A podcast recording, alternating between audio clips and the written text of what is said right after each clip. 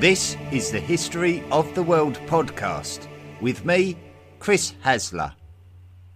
And you're listening to Volume 3 The Classical World.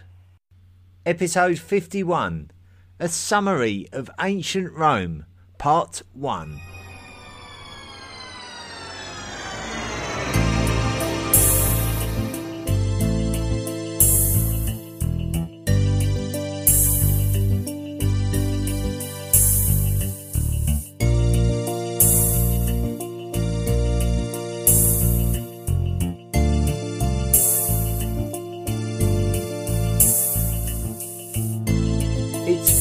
Difficult to pinpoint the earliest origins of the city of Rome, and this is because Rome's history has been buried under layers of newer material from each time the city has been rebuilt.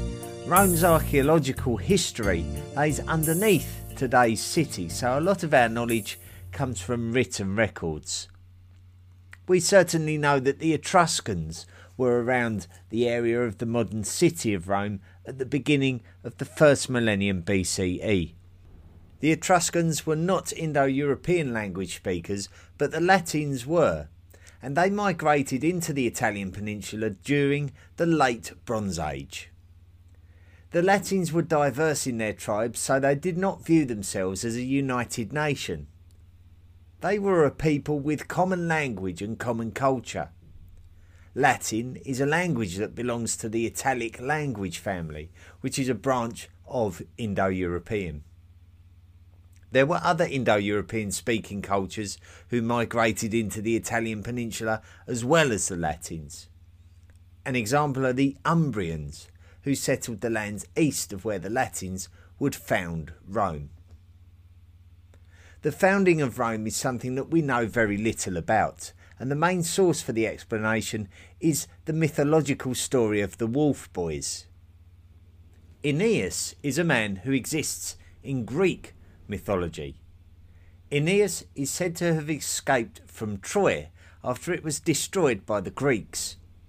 A descendant of Aeneas was a lady called Rhea Silvia, and she gave birth by the god called Mars to twin boys called Romulus and Remus. The two boys were abandoned in the wild while young and brought up by a she wolf.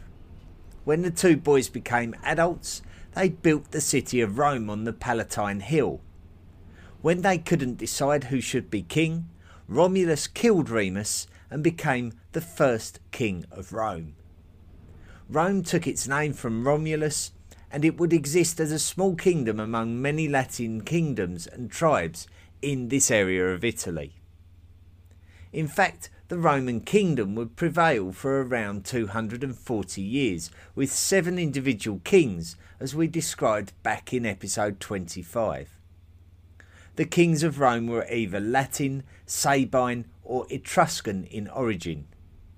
The Sabines were yet another migrant Italic group based in the same area of the Italian peninsula. The problem that we have with this story of the Seven Kings is that some doubt its accuracy, suggesting that it was a very well written fictional story that would give Rome a bit of cultural identity, which is something that was very important when trying to present your culture as one with a very rich culture. Tensions were likely to have been quite high during this period, with many different cities and cultures vying for supremacy, as they would have doubtlessly been treading on each other's toes in their quest for power and resources. This is typical behaviour in any area of the ancient world where population levels are high and there are a high number of cities and cultures in a small area. Take ancient Sumer and ancient Greece as examples of this. The story of Rome during the 7th century BCE is a story of a city growing in status and influence, assimilating nearby settlements and establishing a coastal link at the mouth of the Tiber River, which runs through the centre of Rome itself. It may be the case that with expansion came social statuses, and this may also depend on people's ethnicities, which is something that underpins Rome's imperial reach as it continues to grow throughout this millennium. We certainly believe that there was an aristocracy in Rome, and we also believe that there was a Senate which governed alongside the king. This Senate would have been a council of elders, and their importance would be significant when the seventh and final king of Rome seized the throne by murdering his predecessor. Tarquin the Proud ruled over Rome for around 20 years and had a reputation for ruling like a cruel tyrant. His son was rumoured to have raped a noblewoman, and there was outrage among the people. Tarquin may well have been of Etruscan descent, and this may have been resented by many in Rome who would have favoured one of their own instead. While Tarquin was campaigning outside of Rome, the Senate agreed that they wanted rid of Tarquin permanently and effectively shut him out of the city. This was the end of the monarchy and the beginning of something new. Now the Senate was in control and they would elect two consuls to act as heads of state, and these consuls would be replaced annually. This was the beginning of what we would call the Roman Republic, and this would be the way that Rome was ruled for almost 500 years. Very early in the Republic's existence, something came to light that would underpin everything to do with the Roman Republic throughout its entire existence, and that is societal class difference. The wealthy upper class of Rome were called the patricians, while all other citizens were called the plebeians.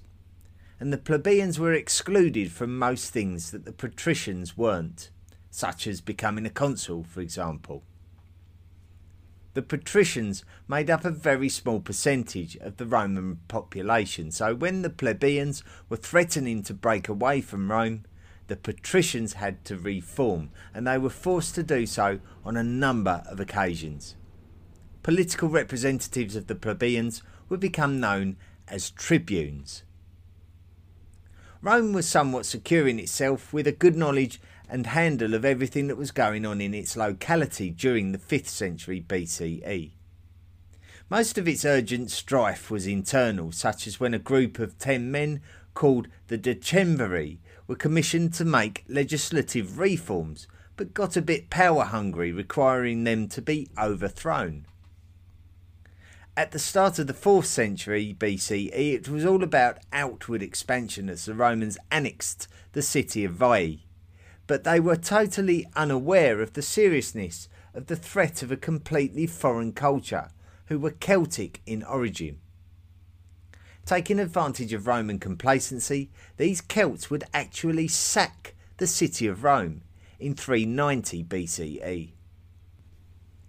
These Celtic warriors were more specifically the Gauls, and after defeating the Romans on the battlefield at the Battle of the Allia, their leader Brennus would lead them onto Rome where they would occupy the city for several months before receiving a large payment of gold to entice them to leave. The Romans would be shell shocked by this humiliating turn of events, but they would quickly learn from it by building defensive walls around their city. It might have been this sacking which created a feeling among the Romans that would be inherited down the generations. It was as if they believed that their best form of defence was attack, and that Rome would become stronger and stronger if it was able to take command of its neighbours either by defeating them in battle or by taking their lands. Despite the Romans being Latin in origin, its Latin cousins who occupied the area around Rome feared for their own independence, and so the Latins went to war with Rome it was a bad decision, however, as the Latins were defeated by the Romans and their lands were annexed. But the population were invited to become Roman citizens, which enabled them to have the same rights as the existing population. Roman annexation of neighbouring lands alarmed other tribes of the Italian peninsula who feared that they may be next. The Samnites were to the south of the annexed lands of the Latins, and tensions had always been high between the Romans and the Samnites. The Samnites were also an Italic race of people, just like the Latins and the Sabines. This resulted in a series of conflicts between the Samnites and the Romans, where the Romans attempted to colonise Samnite lands. The Samnites would be no pushover, scoring victories over the Romans, but ultimately they succumbed to Roman force and the Romans would annex the lands of Campania to the south of their heartlands. The wars between the Romans and the Samnites were brutal and ongoing for a few generations before Rome would be able to unite all the lands of central Italy under one rule in the earliest years of the 3rd century BCE. Once again, this would create a knock on effect as the lands even further south feared Roman expansion into their own territories. The lands in the far south were the lands of Magna Graecia, settled by Greek colonisers during the preceding centuries. The Greeks of these lands would appeal to help from across the Ionian Sea, and King Pyrrhus of Epirus would answer the call and cross the sea with a large army that would defeat the Romans on the battlefield. But the losses to Pyrrhus were so high that he could not replenish his army and capitalise on his victory. Other distractions caused Pyrrhus to return home, and the Romans simply took the lands of the southern peninsula to increase their power base and prevent further foreign landings.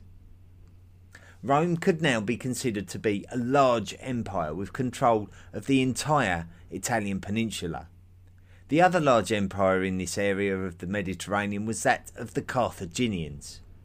The two empires had existed with peaceful relations until now, when their empires had a conflict of interest regarding the lands and waterways around the island of Sicily. This was the first time that Rome had to consider their naval strength, whereas previously they would have only required merchant ships. Now they would need to develop a military fleet. This would be the beginning of a series of conflicts referred to as the Punic Wars, with the Punic being another name for anything culturally linked to the Phoenicians, who are the peoples that the Carthaginians descended from. The Romans learned quickly regarding war at sea and they were able to overcome the Carthaginians and gain control of the island of Sicily. The Carthaginians would have to head back to their heartlands in North Africa and regroup. The tension between Rome and Carthage was very apparent, with both parties understanding the importance of having control of the western Mediterranean. The Carthaginians believed that in order to stop Roman superiority in this area, that they should try to strike at the heart of their lands, and so a young and ambitious Carthaginian called Hannibal Barca went on an impossible journey to invade the Italian peninsula. A hundred thousand men with tens of thousands of horses and mules and 37 war elephants made the treacherous journey through the narrow pathways of the Alps on their way from Hispania to Italy. This huge army had to march for nine days to the top of the pass while being attacked by local tribesmen they would have to rebuild pathways to descend down from the pass, and it may well have been that only between a quarter and a third of the entire army was successful in completing this journey. Hannibal's army wreaked havoc in northern Italy, and if the Romans were not taking this invasion too seriously initially, then they soon realised that they would need to eight legions led by the consuls Paulus and Varro approached a site overlooked by the hilltop at Cannae. Hannibal's army took out the Roman flanks and encircled the Romans. This would turn out to be the deadliest day in European history so far, as almost 50,000 Roman soldiers were massacred. Despite this victory, the Romans would not sue for peace, and Hannibal attempted to settle in the Italian peninsula until he could take further action. In the meantime, the Romans would plan their counter-offensive. The Carthaginians were strongest from where Hannibal had marched from, Hispania. So the Romans would plan an offensive in Hispania to attempt to gain an advantage. The Roman army was led by Scipio, who would capture the important Carthaginian city in Hispania called Carthago Nova. From there, he would command the Romans to a decisive victory over the Carthaginians at the Battle of Ilipa and take control of Hispania, causing the Carthaginians to retreat back to North Africa. Scipio would then prepare to invade North Africa, and this meant that Hannibal Barca would have to abandon Italy and head home to defend his nation's capital city. Hannibal gambled on a large concession of war elephants in order to win the battle against the invading Scipio at the Battle of Zama. However, the elephants were freaked out and the Carthaginians lost control of them, and this gave Scipio and the Romans the opportunity that they were hoping for. Victory was achieved, and Carthage was forced into a submissive position in the western Mediterranean, and this would draw the 3rd century BCE to a close.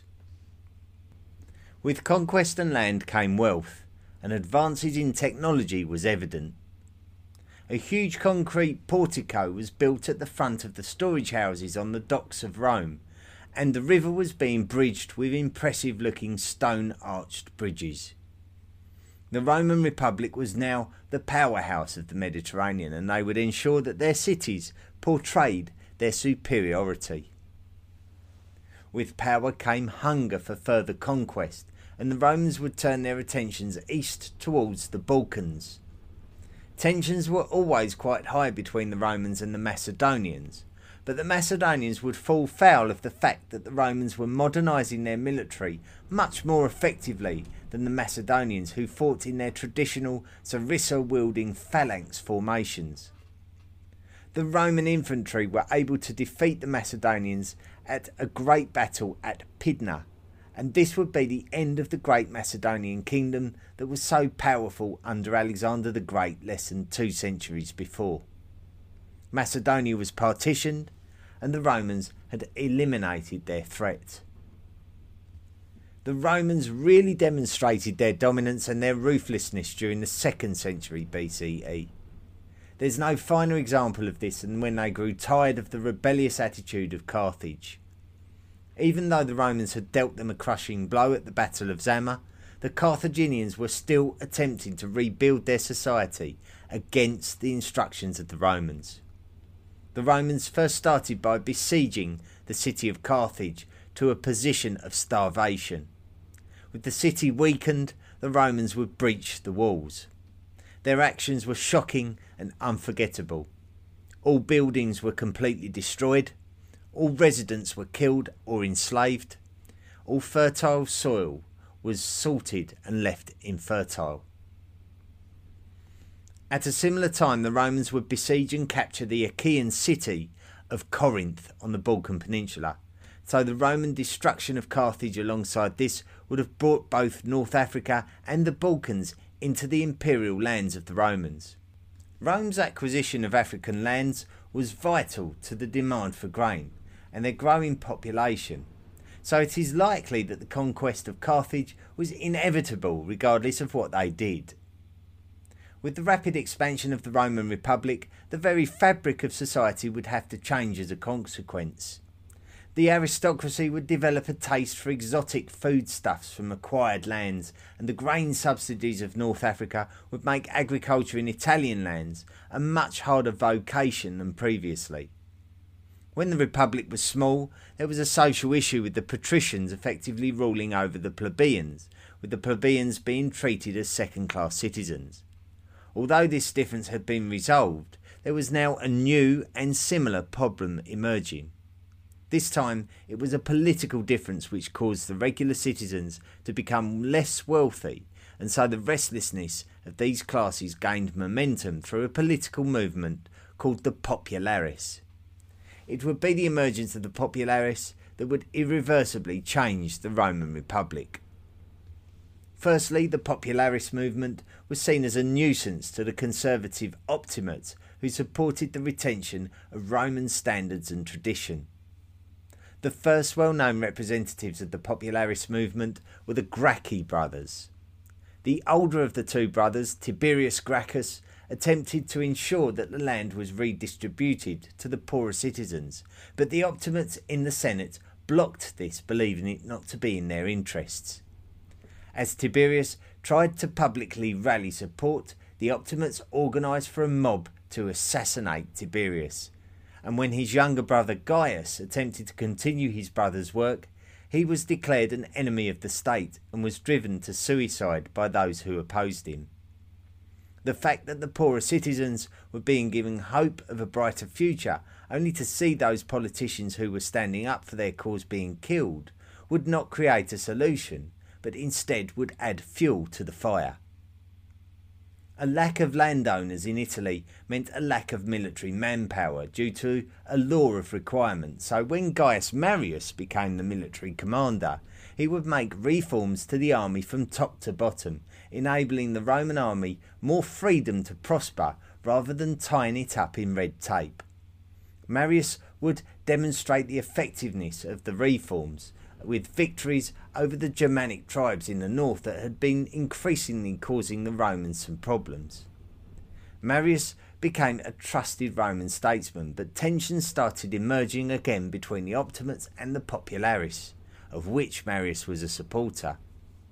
Tensions turned to violence, and despite a Popularis uprising led by Saturninus, Marius defended the Roman state by standing against the violent rebellion. After this time, Marius would slip back into comparative obscurity until a rebellion broke out by those Italian residents who were denied the right to be full Roman citizens based on their ethnicity. It would be Lucius Sulla who would deal with the uprising. Sulla would then have ambitions of leading a campaign against the Pontic king Mithridates VI in the lands of Asia Minor. When that duty was awarded to Marius, Sulla was so outraged that he bullied the Senate into giving this honour back to him by marching on Rome. When Sulla was away in the east, Marius would take control of things in Rome, much to the joy of the popularis.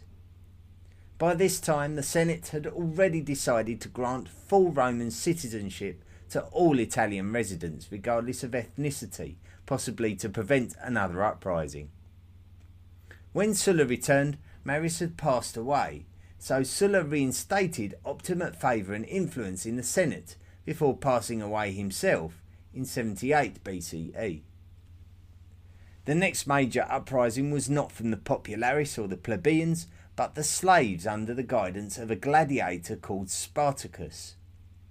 Around 70 gladiators and slaves escaped from the city of Capua and gathered a large group before setting up camp on the banks of Mount Vesuvius. Spartacus would raid, gather, and train until he assembled a formidable army fighting for their freedom.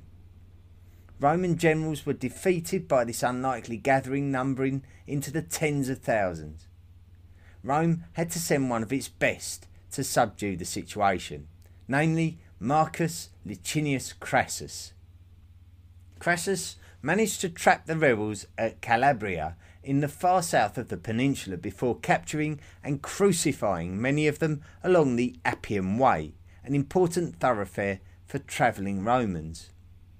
Spartacus was killed and the rebellion was ended after three years of pursuit. Another man fast gaining a reputation in Roman politics was Pompey. Pompey had been elected as a consul from an unusually young age before being sent to the Asiatic lands to deal with an uprising in Pontus, before heading down to Syria where he would depose the last Seleucid ruler and subjugate the city of Jerusalem. Pompey would form a political alliance with Crassus and another younger man called Gaius Julius Caesar. This alliance would be known as the First Triumvirate. Caesar would set off on an ambitious campaign northwards into the Celtic lands of Gaul, and after a lot of hard work and a number of years, Caesar would successfully annex the lands of Gaul and bring it into the Roman sphere of influence. Caesar would not want to stop there. In 55 BCE, he transported two Roman legions across the English Channel to the lands of Britannia. If Caesar could bring the tribes of Britannia to heel, then they would not be able to support the rebellious tribes of northern Gaul.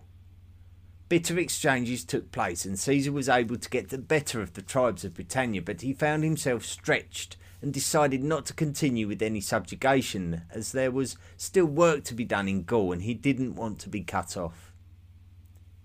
While Caesar was battling away in Gaul, Crassus was over in the eastern provinces attempting to invade the Mesopotamian lands of the Parthian Empire.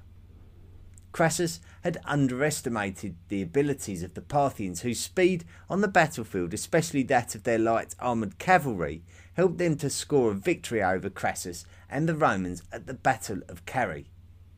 Both Crassus and his son were killed and decapitated in the exchanges in that far off land. Caesar would still be trying to complete the work in Gaul, as rebellions to Roman subjugation culminated in the Battle of Alesia, which we focused on back in episode 34. Caesar's army showed their incredible construction skills, a hallmark of the Romans. They constructed fortifications around the city of Alesia, which also had its own defensive fortifications. The siege tactic worked, and Alesia fell to the Romans. These rebellious Gauls were consigned to a life of slavery, and Gaul was now in the hands of Rome, but Caesar would not be allowed to govern it. Without the steadying influence of Crassus, the followers of Pompey had grown fearful of the power and intentions of the popularis supporting Julius Caesar, and so the first triumvirate was firmly a thing of the past, and now the Senate, under the influence of Pompey, had demanded that Caesar disband his army and return to Rome. Rather than disband his army, Caesar led them across the Rubicon River, which was illegal and tantamount to a declaration of war. Caesar was now an enemy of the state. Caesar was powerful though, and when he marched on Rome, Pompey and the Senate fled into exile. Rather than pursue Pompey, Caesar turned to Hispania to successfully put down any pro Pompey support there. Then Caesar would head to the Balkan Peninsula to engage in battle with Pompey. Initially, Caesar was a bit light handed and Pompey got the better of him in their initial exchange. Caesar was able to hold out until his ally, Mark Antony, arrived with reinforcements. Caesar's armies won and Pompey fled again, this time for Egypt. Pompey would send a message ahead of time to prepare Pharaoh Ptolemy XIII for his arrival. This was a major concern for Egypt. Firstly, if they gave Pompey refuge in Egypt, they would make an enemy out of Caesar. But then, if they refused Pompey refuge in Egypt, then they would make an enemy out of Pompey. So they couldn't win. So the Egyptians took the third option and murdered Pompey when he arrived. When Caesar arrived in Egypt, they proudly showed him Pompey's head, and Caesar was disgusted at how they had treated a highly respected Roman statesman, regardless of his own relationship with him. Caesar would side with the rival to the throne of Pharaoh Ptolemy XIII, his sister and his wife, Pharaoh Cleopatra VII. Ptolemy was deposed and Caesar would take control of Egypt alongside Cleopatra, even siring a child by her. Despite the death of Pompey, the civil war between Caesar and the supporters of Pompey would continue. So Caesar would travel all around the empire, including Hispania and North Africa, defeating his enemies until he would finally end the civil war in the year 45 BCE. Julius Caesar was already the most senior priest of the Roman Republic, and now his dominance as the senior statesman was secured. He would make the necessary reforms to the calendar which would aid the organisation of religious festivals and agriculture, which were very closely linked in the pagan society of Rome. This calendar was so well organised with respect to the astrological relationship to all of these associated aspects that it prevailed right up until the 16th century. Certainly, one of the biggest concerns about the first century BCE was the lessening of limitations on individual powers. Whereas beforehand the Senate appeared to be in control, now individuals were ensuring that they were in control of the Senate so that they could influence their decisions. When Caesar was granted the right to be the dictator of Rome for an unprecedented 10 year period, it was clearly because he had filled the Senate with many of his supporters to replace those who stood against him during the Civil War. It seemed that Julius Caesar had become similar to a head statesman or even an emperor before the empire, but the Roman Republic was not ready for this just yet. Despite the civil war being over, there were still enough enemies that were uncomfortable with Caesar's levels of control. In the year 44 BCE, Julius Caesar was due to have a meeting with the Senate before leaving Rome to go on campaign. Unfortunately for Caesar, the Senate still contained a number of conservative members of the city's aristocracy who were concerned for the future of Rome if Caesar was to be allowed to continue unregulated. While being carried in his litter to the Senate, his loyal comrade Mark Antony was distracted, and Caesar would arrive in the Senate surrounded by enemies. Daggers were wielded, and Caesar was struck from all sides, and despite his best efforts to fight his way out, he was overcome and eventually fell at the feet of Pompey's statue. Caesar was dead, and Mark Antony moved quickly to take control of Rome. One member of the Senate who didn't have any desire to take part in Caesar's assassination was the wise old man of the establishment called Cicero. Cicero always maintained his integrity within the Senate, and although he was not a patrician himself, he did not approve of Caesar's dominant rule, as he truly believed that having a good Senate in charge of Rome was the best method of government. Mark Antony was dealt a double blow when, after Caesar's death, Caesar had not advised that Mark Antony take his place, but a younger man called Octavian should instead. The wise and influential Cicero would also favour Octavian and would actively speak out against Mark Antony, accusing him of tyranny. However, Cicero was actually against autocracy, however it came, and the reality was that Mark Antony and Octavian would both want to rule over Rome. So they joined forces and had Cicero murdered to prevent him from restoring the power of the Senate.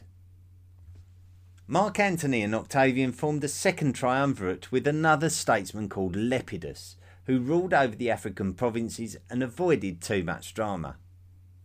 As for Mark Antony and Octavian, they successfully dealt with the ringleaders who arranged the murder of Caesar and then agreed to rule over their respective sides of the empire and avoid treading on each other's toes. Mark Antony in the east and Octavian in the west. The problem with this arrangement, of course, was that Octavian was in Rome and Mark Antony wasn't, so the Senate and the people of Rome developed a familiarity with Octavian, and so Mark Antony would become less popular as a consequence, and he started to realise that he was slowly being pushed out.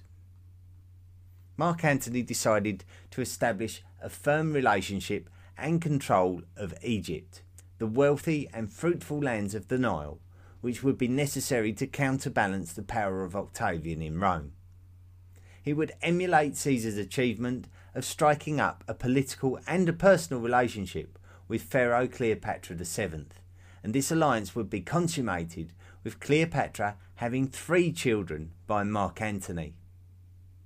Octavian would declare war on Egypt in order to alienate Mark Antony, branding Cleopatra as a bad influence on him and causing him to become an enemy of the Romans. All Mark Antony was trying to do was take power away from Octavian, and Octavian knew this to be so. Things reached a head when a naval battle took place between Octavian on one side and Antony and Cleopatra on the other at the Battle of Actium in 31 BCE.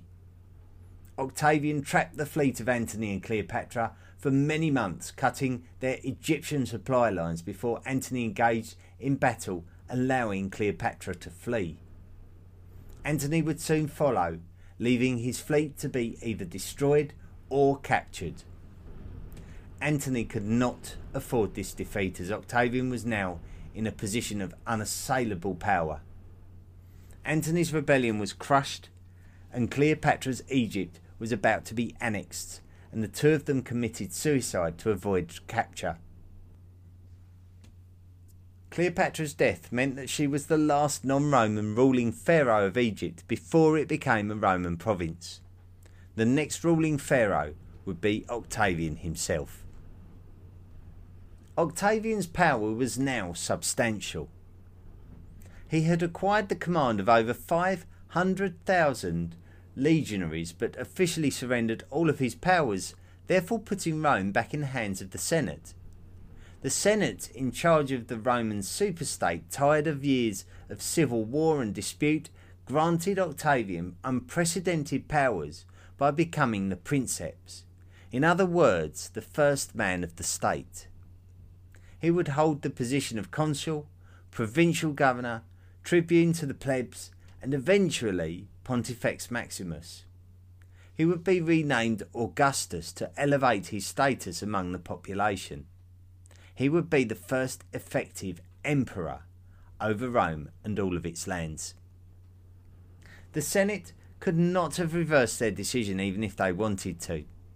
With Augustus having control of all the armies, he would command even more authority than Julius Caesar before him. Augustus would establish a Praetorian Guard of ex servicemen entrusted to act as his personal bodyguards. Despite all of this, Augustus ruled Rome responsibly, and so his reign can be considered as a successful one. 500 years previous to this time, the Romans deposed the monarch in favour of a republic without a monarch. This was seen as an improvement.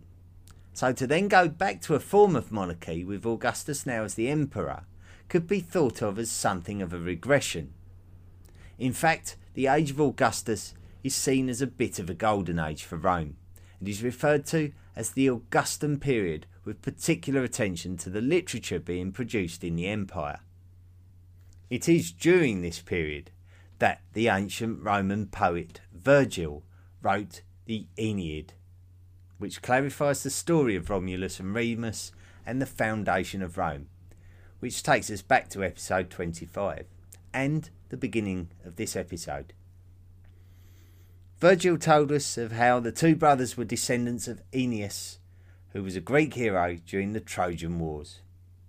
Virgil's writings enabled Romans to feel proud of their identities and to see Roman glory as something embedded into the very fabric of Roman mythology, thanks to its connection to the works of the great Greek scribe Homer. The historian Livy was a contemporary of Virgil and would write a 142 book history of Rome, which supports the Aeneid story of Romulus and Remus's ancestry and foundation of the city of Rome. It also leads the reader through the years of the kingdom and the republic. Such works of artistry in these fields and many others are retrospectively referred to as the Western canon, the embodiment of classics artwork. Virgil's poetry is certainly in a high enough regard to be considered as canonical, but also the same can be said of his contemporaries, Horace and Ovid.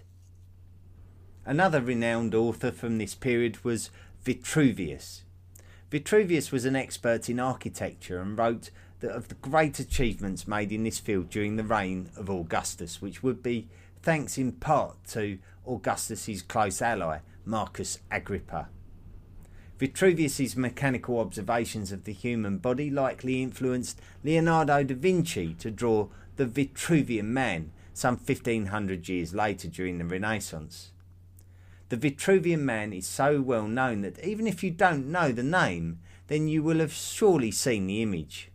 So Google it right now if you're not sure.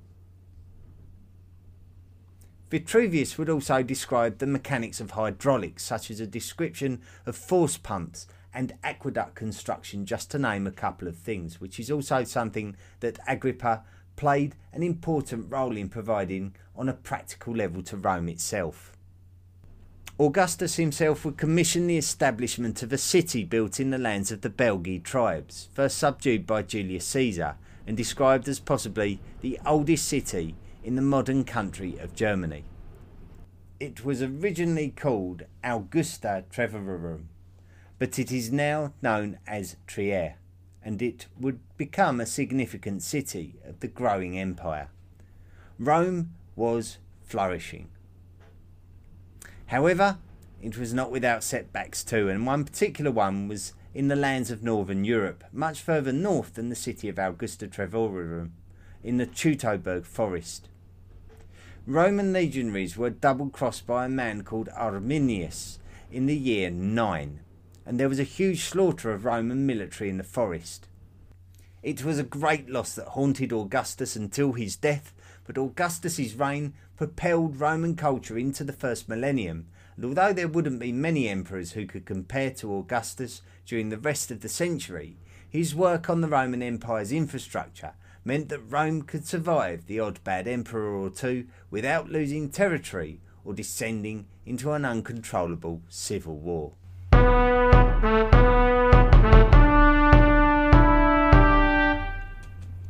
Well, that was a big one, wasn't it? Um, we're only halfway through as well. We've got we've got to do it all over again next week. So that was the first part of uh, the um, Roman uh, summary and uh, yeah, I thought it might be. I thought it might be a lot to pack into two episodes, but we, have got to do it. No point otherwise, is there? Because uh, otherwise, we might as well just do twenty-five episodes again. So it's all got to be crammed in, and then we've got to move on.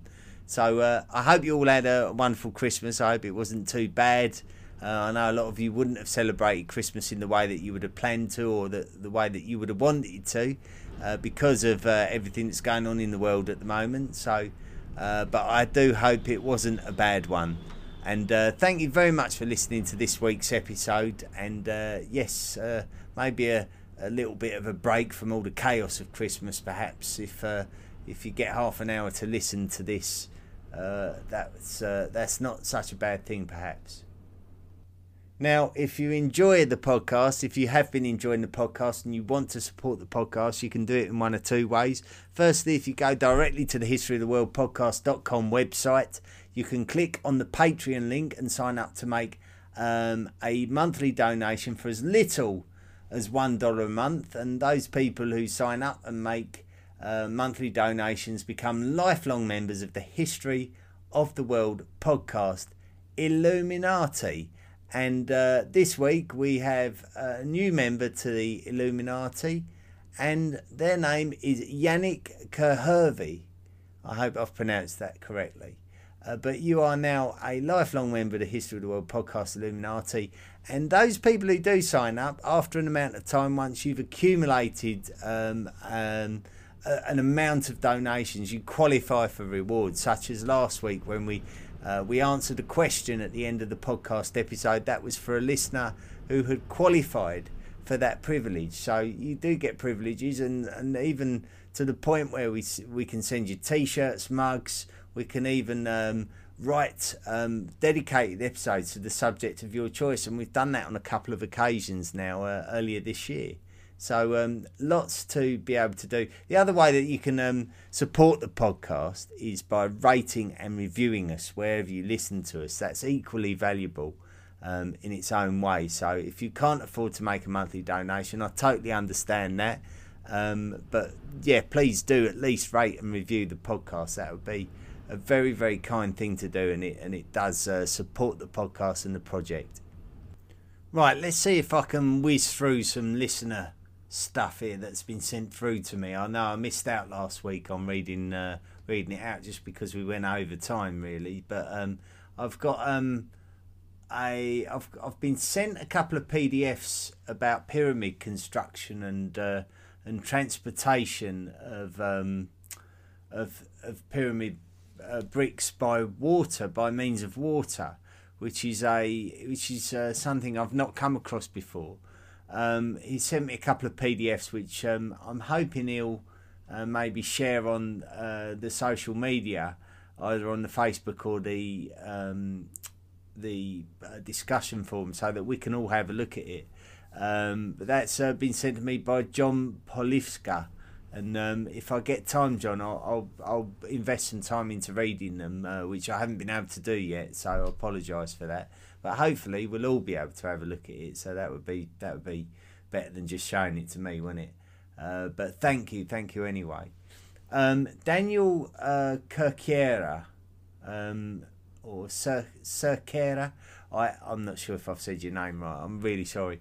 Um, it says, uh, "Hi Chris, my name is Daniel. I'm 37 years old and I live near uh, Curitiba in the south of Brazil. I listen to the podcast via Spotify and I'm currently in in volume two, episode 17. I'm mainly writing to you because." You seem like such contacts uh, from your listeners. You seem to like such contacts from your listeners very much. I sincerely like the podcast very much. I found you on YouTube, uh, History of Antiquity in the Middle Ages, uh, the study of antiquity in the Middle Ages, that page is called, uh, when I was trying to learn a bit more about the Bronze Age collapse. Uh, this approach of having a whole world history was exactly what I wanted to study, although I only realised it when I found your podcast. Great accent, clear articulation of difficult words, awesome pace of episodes with good balance of how deep to dive into the details. I do hope to catch up soon with the episodes. Keep up the excellent work. Thank you very much. Yes, um, the YouTube channel is called The Study of Antiquity in the Middle Ages. It's made by a gentleman called Nick Barksdale. Um, who's uh, who very successfully runs that web page, and it's a very very well respected uh, project that he's got on there now, and I'm and I'm honoured to be a part of it. Um, it's great that you found the project through that, and it's it's great that you're enjoying this world history. I think it was something that was missing from the podcast libraries, um, so I'm pleased that I'm filling that gap for you. Um, Kip Schumann has written in and put, I am enjoying your podcasts and would like to make a one time contribution since I would like to support the work. I only see where to make monthly contributions. Where do I make a one time contribution? Um, very easy uh, just go to the History of the World podcast uh, com website and click on buy me a book and that will and you'll be able to do that there and uh, also from uh, Brian in Dublin hi Chris I'm really enjoying your podcast you share heaps of fascinating knowledge in easily digestible chunks I enjoy your style and accent and feel like we are just sitting around after dinner discussing our favourite subject. Keep up the good work. Well, look, thank you, thank you, Brian, and thank you to everyone who's written in. It really does mean a lot, and it uh, really uh, helps me to validate what I'm doing. It's all very well me thinking I'm doing a good job, but if no one else thinks I'm doing a good job, um, then uh, it's pretty useless, really. So all your uh, all your messages and everything you do when you're writing is is highly appreciated. So thank you so much. Philip Elsgood has written in saying, enjoying the podcast, thank you. I'm trying to get the maps from the website, but all I can get is a where to listen page. Thanks. Um, I, well, I believe, like, I mean, if you go to the website and you click on uh, the links that say Volume 1, Volume 2, Volume 3, um, not all of the episodes have got maps. Uh, but if you click on the word map, then it should take you um, to where there's where there's a map that you can actually see that's associated to the episode. Um, if anyone is clicking on the word map and it's not taking you where you should go, um, it might be a bad link. So I'd, I'd love to know about that if you found a bad link. But yeah, if um if it doesn't say the word map next to the uh, next to the podcast episode title in the in the uh, library of, of podcast episodes on the on the web pages then then there won't be a map because I haven't made a map for all the episodes like the, tonight's one um uh, tonight's episode it won't have a map because we've covered all of this period in in previous episodes and and a lot of them will already have the map so um but yeah, like as I say, if you well, thanks for writing in as well, Philip. But um, also, if you find a bad link, do please let me know. Okay, let's uh, let's read some reviews. I've got a review from um, OK OK O O K K O K K K, uh, who lives in the United States of America. I'm not sure how you get through life with that name, but anyway. Um, it puts a, it's five stars. Great podcast, great show. Although it would help if you can raise the sound volume. It's hard to hear sometimes. I work in a loud environment. Other than that, it's absolutely perfect. Keep up the great work, Chris. Um, I would just say, um, like I, I have had that in the past, but not for a long time. It's been a long time since someone's said the volume is is low. Um, all I would say is if you find a particular episode that you think that you you think is too low, that I'd be interested to know because it might be that I can do something about that. So, um, but likewise, anyone who's struggling to listen to any episode or thinks that there could be a volume increase or or something's amiss, I'm always interested to hear about it. But uh, thank you for that uh, great review. It really does mean a lot when people do rate and review the show. It's uh, it, it, helps us no end. Anyway, I, I would imagine there's going to be other um, feedbacks on on other social media channels, but I'm conscious that we're running out of time again. Um, and uh, next week it's going to be the second part of the Roman summary uh, before we finally move on, which is quite exciting, we're going to move on to other cultures. So I think that's long overdue. I think the story of the Greeks and the Romans has really taken up pretty much the entirety of 2020, um, which I think I knew it would, you know, when we was entering into this year. So um, looking forward to next year um, and getting into some other stuff. We're going to be going north, we're going to be talking about the Celts initially, and then we're going to be talking about the people of the steppe, and then heading further east into India, China, and then over the Pacific into the Americas, and then uh, rounding off volume three. So I do believe we've probably got another 25 episodes to go in this volume, so it's going to be a long old volume. Um, but um, it's necessary, I think, if we're going to tell this story properly, we've got to do it properly. You can't do any shortcuts. So um, looking forward to um, another sort of two dozen episodes, perhaps, in this volume of uh, classic world stories. Anyway, thanks for listening, and uh, thanks for listening all year. I know it's been a tough year, and um, I'm glad that I've you know been there for you as well. You know, developing all of this uh, history storytelling. I'm pleased that I've played my part. I hope and um, you know hopefully next year we're going to have a better year all of us together. And um, thank you anyway for listening this year. It's really been great. All of your support throughout the whole year has been fantastic. So i can't thank you enough as this podcast gets bigger and better and stronger.